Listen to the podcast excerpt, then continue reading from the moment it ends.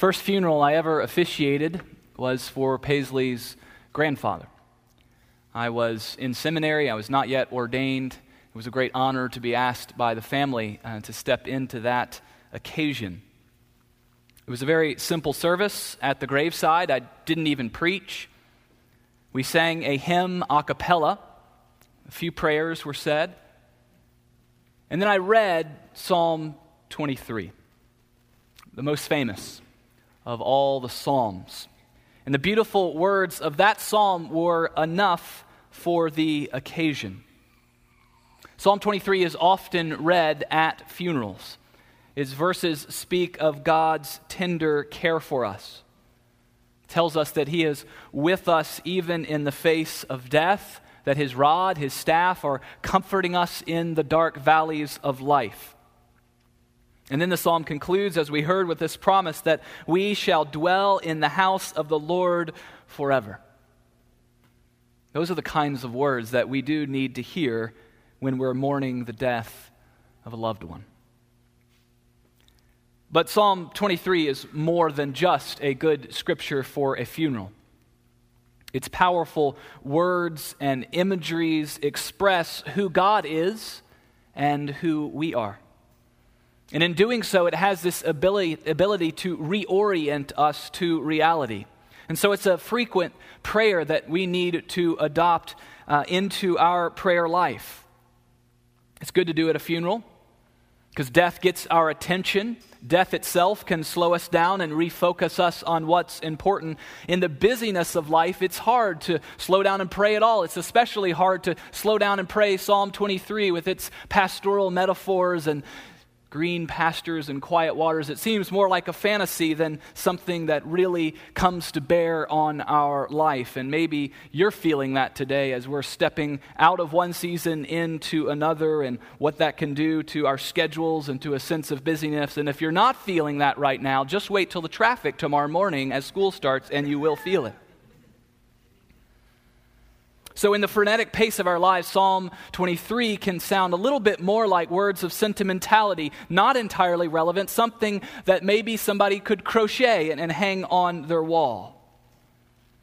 But I think it's important to slow down and to orient ourselves by Psalm 23 to let its pictures, and it's got some wonderful pictures, capture our imagination.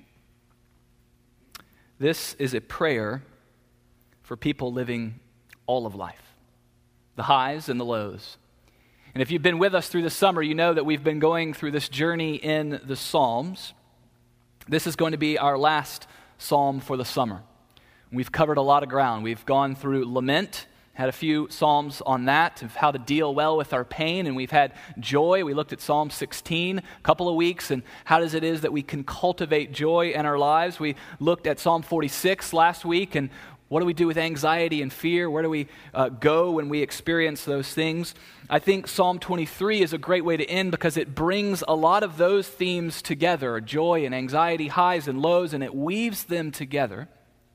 And it shows us what it looks like to be a person of faith, a pilgrim, if you will, on the move, journeying towards our true home. And so that's how we're going to wrap up uh, this summer series with Psalm 23. If you don't have uh, it memorized or you don't have a Bible in front of you, um, we have started putting some Bibles back there and downstairs when you walk in the door. It is very handy to have a Bible that you can open and follow along. So I invite you to turn there. It begins with a very simple and yet powerful affirmation The Lord is my shepherd. Now, thus far in the Psalms, the Lord has been called a lot of things. He's been called uh, my strength, my deliverer, my rock, my redeemer. Last week, 46, we saw he's my fortress. But calling the Lord my shepherd goes deeper. We know that Psalm 23 is attributed to King David. And when David wanted to write a psalm about the Lord's care for him, he went to this metaphor that he knew well. Before he was a king, David was a shepherd. He was familiar with that intimate relationship between shepherd and sheep.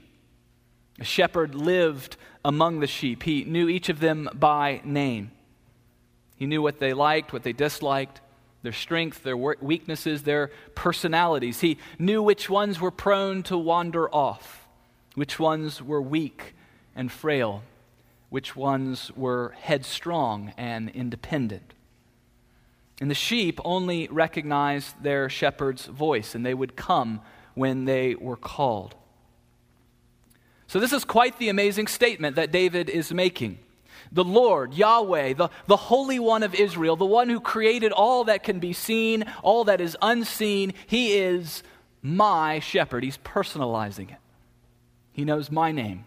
He knows my strengths, my weaknesses, my peculiarities, and He cares for me. Now, some of us in here, hopefully many of us, know God in this intimate way. But for others, maybe this is a revelation. Or maybe you had known God in this way, and if you're honest with yourself, it's been a bit impersonal lately.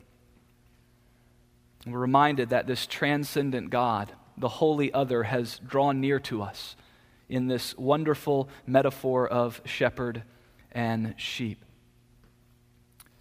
So that's a nice affirmation. And it certainly can warm the heart. The Lord is my shepherd. But if that is so, then there's a very humbling implication, is there not? That means that we are sheep. And sheep are not the noblest, the brightest, or the strongest creatures in the animal kingdom. They are needy, dependent, and easily frightened. It takes a little bit of humility to see ourselves as a sheep. I think we prefer to be cats. Smart, independent, mostly take care of ourselves. The master can scratch our ears now and then, put some food out, and clean up our litter box when we make a mess. But to be a sheep requires a lot deeper level of trust, of dependency, and of intimacy. It requires that we let go of some of our lofty ideas about ourselves and our rugged individualism and self determination. And so some of us just need to stay on this one opening affirmation of the psalm The Lord is my shepherd. Not only to remind us of who He is and how personal He cares for us, but also to remind ourselves who we are needy, dependent sheep. And so I think that line, the Lord is my shepherd, is, is sort of like the doorway into the whole psalm. It, it says to anyone who would enter Psalm 23, Is the Lord your shepherd? Are you relating to him as a sheep? If so, then come in further and see the wonderful dynamics of this shepherd sheep relationships. There is provision, there is guidance, there is protection. We'll see those in a moment. But if the Lord is not your shepherd, then you need to stay here at the door a little longer and understand what that means. It may take some humiliation, but it will be the most redemptive humiliation you have ever experienced. And so we come to some of the benefits, the blessings of knowing the Lord as shepherd. And the first one is provision. Right away, David writes, The Lord is my shepherd, I lack nothing, or I shall not be in want. Our society, and particularly our economy, is built on the assumption that we do lack something and that we should be in want. Billions of dollars are spent on advertising to make us keep believing that. Billions of dollars of credit card offers are sent out every year to help people acquire what they do not have and often cannot afford. The message, the water that we're swimming in, screams at us do not be content. But knowing the Lord as shepherd, takes us on a radically different path. Something about that relationship, even as we swim in these waters, allow us to confidently say, I lack nothing. Now, I don't think that means that we'll never experience times of need. Many of you know what it feels like not to have a job and how hard that can be, or to have a job but to still struggle to make ends meet. Perhaps what David is getting at when he says, I lack nothing, is not that, oh, I've never experienced a time of need, but, but more in line with what Paul will write in Philippians 4, where he says, I know what it is to be in need. I also know what it is to have plenty. And And I've learned the secret of being content in any and every situation, whether well fed or hungry, whether living in plenty or want. I can do everything through him who gives me strength. To be able to confidently declare, I lack nothing, doesn't come from looking around at our bank accounts, job prospects, 401ks, whatever else it might be that we look towards. It comes from looking into the eyes of the shepherd from knowing that we belong to Him and that in Him we will have the strength to endure whatever the circumstance, well fed or hungry. David goes on and he gives three imageries of the shepherd's provision green pastures, quiet waters, which literally reads waters of rest, and refreshment or restoration of the soul. Do we not long for these things? that greener grass, which tastes good and fills our bellies and our hearts. I got um, a minor obsession with the green pastures and the sheep when I was in Scotland last year. Paisley started making fun of me because I would stop and take more pictures of sheep, and then I would see more sheep in a green pasture, and I would take more pictures of sheep. But it speaks to something in us of provision. And then you have these quiet waters of rest where the noisy chaos of life is left behind. And if you were here last week, you remember the, the contrast we had with water. In Psalm 46, you had the, the roaring, foaming waters of the sea that were chaotic, they were scary. And then in the Lord's presence, they're transformed into the streams of blessing. Something similar is here. These waters of rest are waters of blessing. It's where the Lord takes us to refresh us. Well, I think the whole world is anxiously striving, even when we're going out and buying or doing what we want this kind of existence. We want to know this provision, this restoration. Christians, we're not immune to that. We want that kind of existence as well. But here's the thing we don't get there by charting our own course. That's the strange irony. And the grammar of these verses teach us this very thing. It says, He makes me lie down in green pastures. He leads me beside the waters of rest. He refreshes my soul. We get so focused on the object of these sentences the green pastures, the waters, the refreshment, but Christianity is always about the subject. And the subject is the Lord, who is our shepherd. We must focus on Him. He's the only one who will bring about this wonderful provision, but it'll be in His way and in His time. Sheep can't provide for themselves. It's one of the humbling things we need to know. We don't really know where to find the next pasture. We don't know where the waters of rest flow. All we can do is put our lives in the hands of the shepherd and let him lead us there. And that brings us to the second benefit of knowing the Lord as our shepherd, which is guidance. In verse 3, David writes, He guides me along right paths for his name's sake. Now, a lot of translations will say paths of righteousness. That can be a little misleading because it's not referring to the Lord guiding us along these paths that make us righteous in some religious sense. The meaning is that the shepherd is guiding us along the, the good, the right, the correct paths that lead to good life. In a desert full of dead ends, the Lord knows the way to life. And we can count on Him guiding us well because He staked His own reputation on it. He says that He does it for His name's sake. So His honor, His reputation has been staked on taking care of His sheep. And this is something, when you get your mind around it, is incredibly comforting. Because one of the things we know about God is that He will always work for His own glory. Not in a selfish, conceited way, it's just part of His nature to put His glory on display, to allow His goodness and His power and His mercy to be seen for what it is. But in His love, God has so determined that his glory will be linked with the well being of his sheep, and that them being taken care of and lifted up will somehow manifest even more fully his own glory. There's no better guarantee than that. The Lord will not let our foot slip. He will never leave us on a dead end street. Now, sometimes we are going to wander off And we may find ourselves on a path that leads to ruin and to destruction. But even then, the shepherd will come rescue his lost sheep. Well, knowing that the Lord is always going to lead us on right paths because his glory depends on it is going to help us read the next verse, in some ways, the most difficult verse, rightly. Even though I walk through the darkest valley.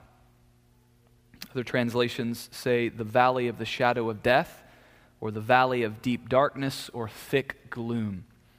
The word used here is the strongest Hebrew word for darkness. In the book of Job, it's the same word used to describe the darkness of a mine shaft. Here's the astonishing fact, though the Lord's right paths, his good guidance, will often lead his sheep through the deepest darkness they can imagine. Let that settle in for a second. We know that. And yet, when we're led into a dark valley, those are the times we're saying, Are you good? Are you the shepherd? Is your glory somehow going to be manifested through this? Because I don't see it right now. And yet we are assured in the words of this psalm that his right paths go right through these places of deep darkness. They look different for each of us. And sometimes we might compare our own valley to someone else's and say, oh, mine isn't that bad, and I, I shouldn't feel bad about it, but they're pretty dark when you're in the midst of them. And we might wonder our whole life and never really know why was it, Lord, that you took us through that valley? Sometimes on the other side, we see it, we understand it, we see the redemption, but other times we don't, and we might just wrestle with that until we go home. Why that valley, Lord? I still don't see how that was a right path. But where we can take the most comfort is that God Himself walked the dark valley. Jesus, the Good Shepherd, knew it well. God's right path for him led through the dark valley of Gethsemane, that garden where he sweat blood, and he actually asked God for another path. And God didn't grant one, and the Son submitted to the will of the Father. He was then betrayed by his own. His right path led him to Golgotha, the place of the skull where he was crucified between two criminals. His right path led him into a tomb and into the place of the dead. But that dark valley was not the end, of course. God didn't leave Jesus in the valley of the shadow of death. Jesus' right path came out the other side into resurrection life. This life that is full of light, all the darkness has been dispelled. And it's that quality of life that is held out to us, that is promised to us, that He's going to bring us into as well. So, God's right paths frequently lead us through little and big valleys of deep darkness. But in those valleys, we are not alone. And that brings us to the third benefit of knowing the Lord as shepherd, which is protection. Protection. In verse 4, he goes on to say, Even though I walk through the darkest valley, I will fear no evil, for you are with me. Your rod and your staff, they comfort me. The dark valleys are full of evil. And we should not be surprised about that. There are things that will come after us in those places the valley of cancer, the valley of unemployment, of divorce, of addiction, of depression. Those are very dark places, and yet one statement changes it all You are with me. God Emmanuel. The Lord, the Almighty, the creators of the heavens and the earth, has not only become the shepherd, but he is the shepherd who walks with us in the valley. We're not alone. We don't have a God who says, I'll meet you on the other side. And he says, I will go with you. Doesn't mean we want to go into the valley, but we have a new quality of courage and faith to step into it. With his presence, the Lord carries these two instruments, a rod and a staff, and those also bring us comfort. The rod was this short club made from the root of a tree with a ball on the end of it, and it was used to beat back predators, both human and other animals, seeking to harm the sheep. It was also sometimes used to discipline the sheep who had resisted the shepherd's authority. A dark valley is a very uh, bad time to resist God's authority and think we're in charge. Sometimes God will remind us of that with a thump on the head. The staff is the piece that we're used to seeing in the shepherd's hand. It's the long piece of wood with the crook on the end of it. Tim Laniak, who has done extensive research into this shepherding analogy, he calls the staff an extension of the shepherd's caring and guiding presence. It was used by the shepherds to provide gentle assurance, direction, and encouragement at critical moments. It's also used to rescue the sheep that got lost.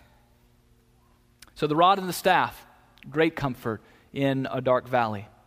reminds us that the Lord is in charge, that He will protect us from evil, He will discipline us, but He will also encourage us and He'll rescue us.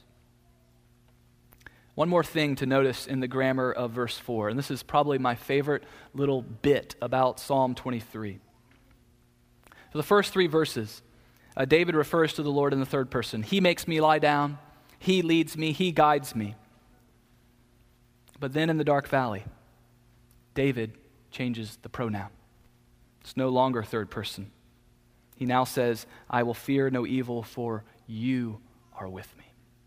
You, your rod, your staff, they comfort me. See, we would think that would be on those quiet pastures beside the waters that we really get close to the Lord, that we really can enjoy His presence. And yet somehow it's in the valley where the He becomes the you, where the, the one over there becomes the one very, very near. Well, after verse 4, David changes our metaphor.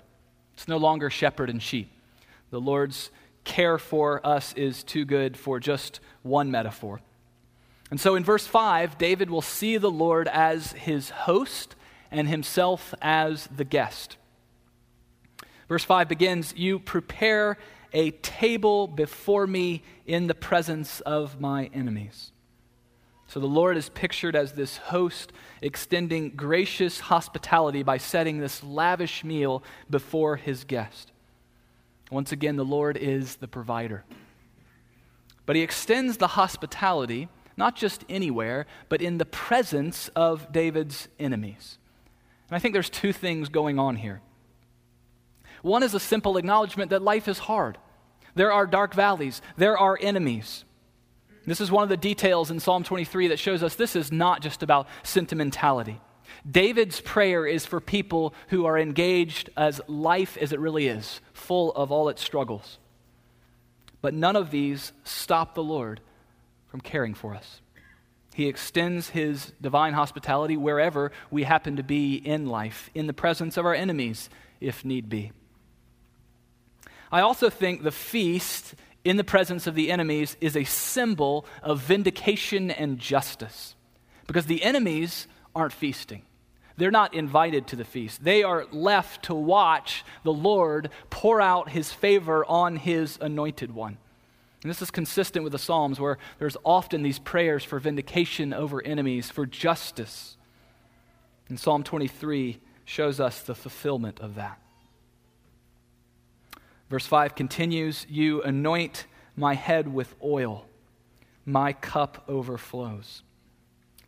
Hospitality in the Middle East, completely different concept than we're used to, especially so in ancient times uh, eating with someone was a sacred act that built a bond of trust.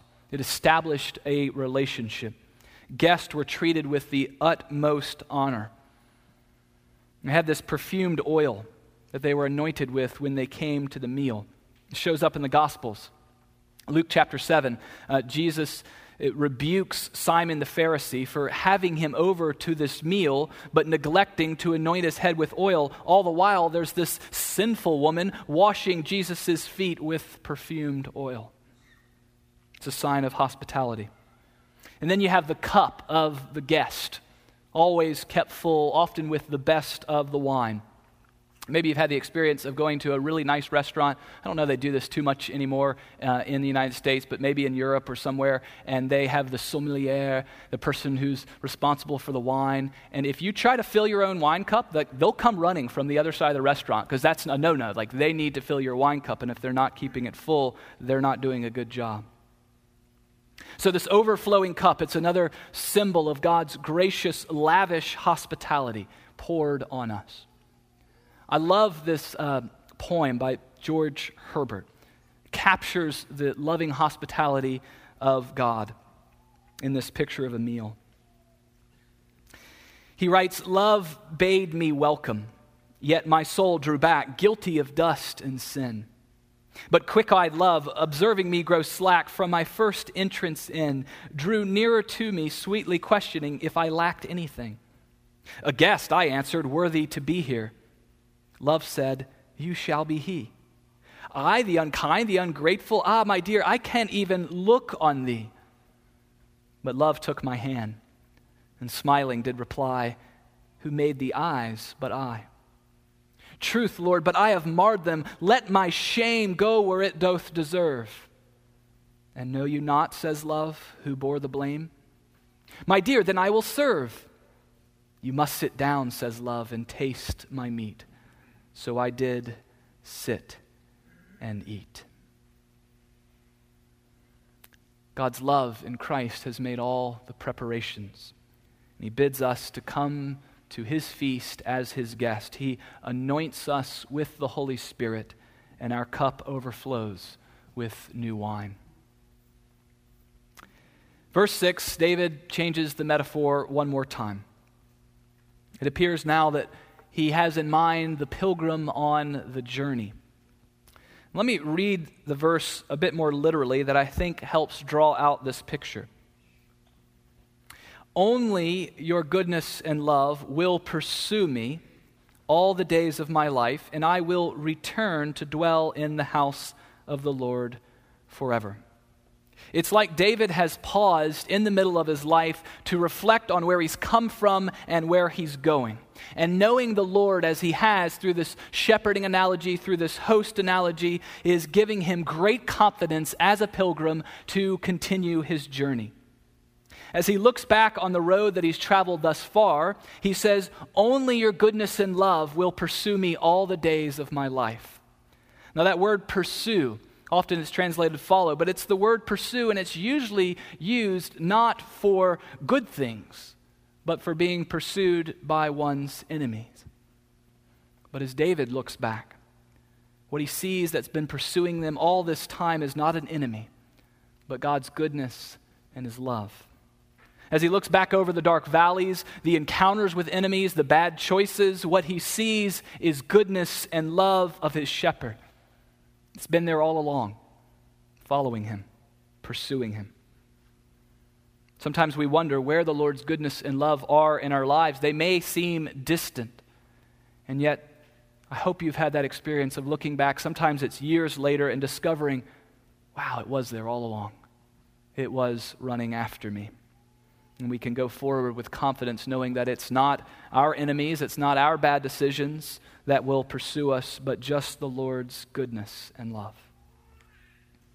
And then David turns from looking back to look forward, and he concludes by saying, I will return to dwell in the house of the Lord forever.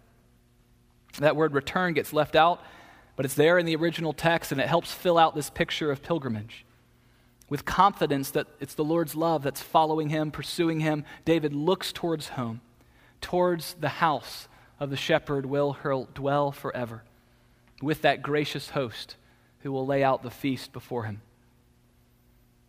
It's that final verse that reminds us that this life, as good as it can be, as hard as it can be, it's only a prelude to the real thing. It's only uh, the cover and the title page, as Lewis reflects. And our hearts ache and long for the city of the great King. Friends, it is a reality. It is coming. And we need to live our lives, even as frenetic and crazy as they can be, as this journey, this pilgrimage, moving towards a very sweet place, knowing the best is yet to come. So, this is Psalm 23. It's a treasure. Continue to use it at funerals. It's a great comfort, but let us use it much more often. Let its imageries wash over you, and let this be a prayer frequently on your lips. Let's pray.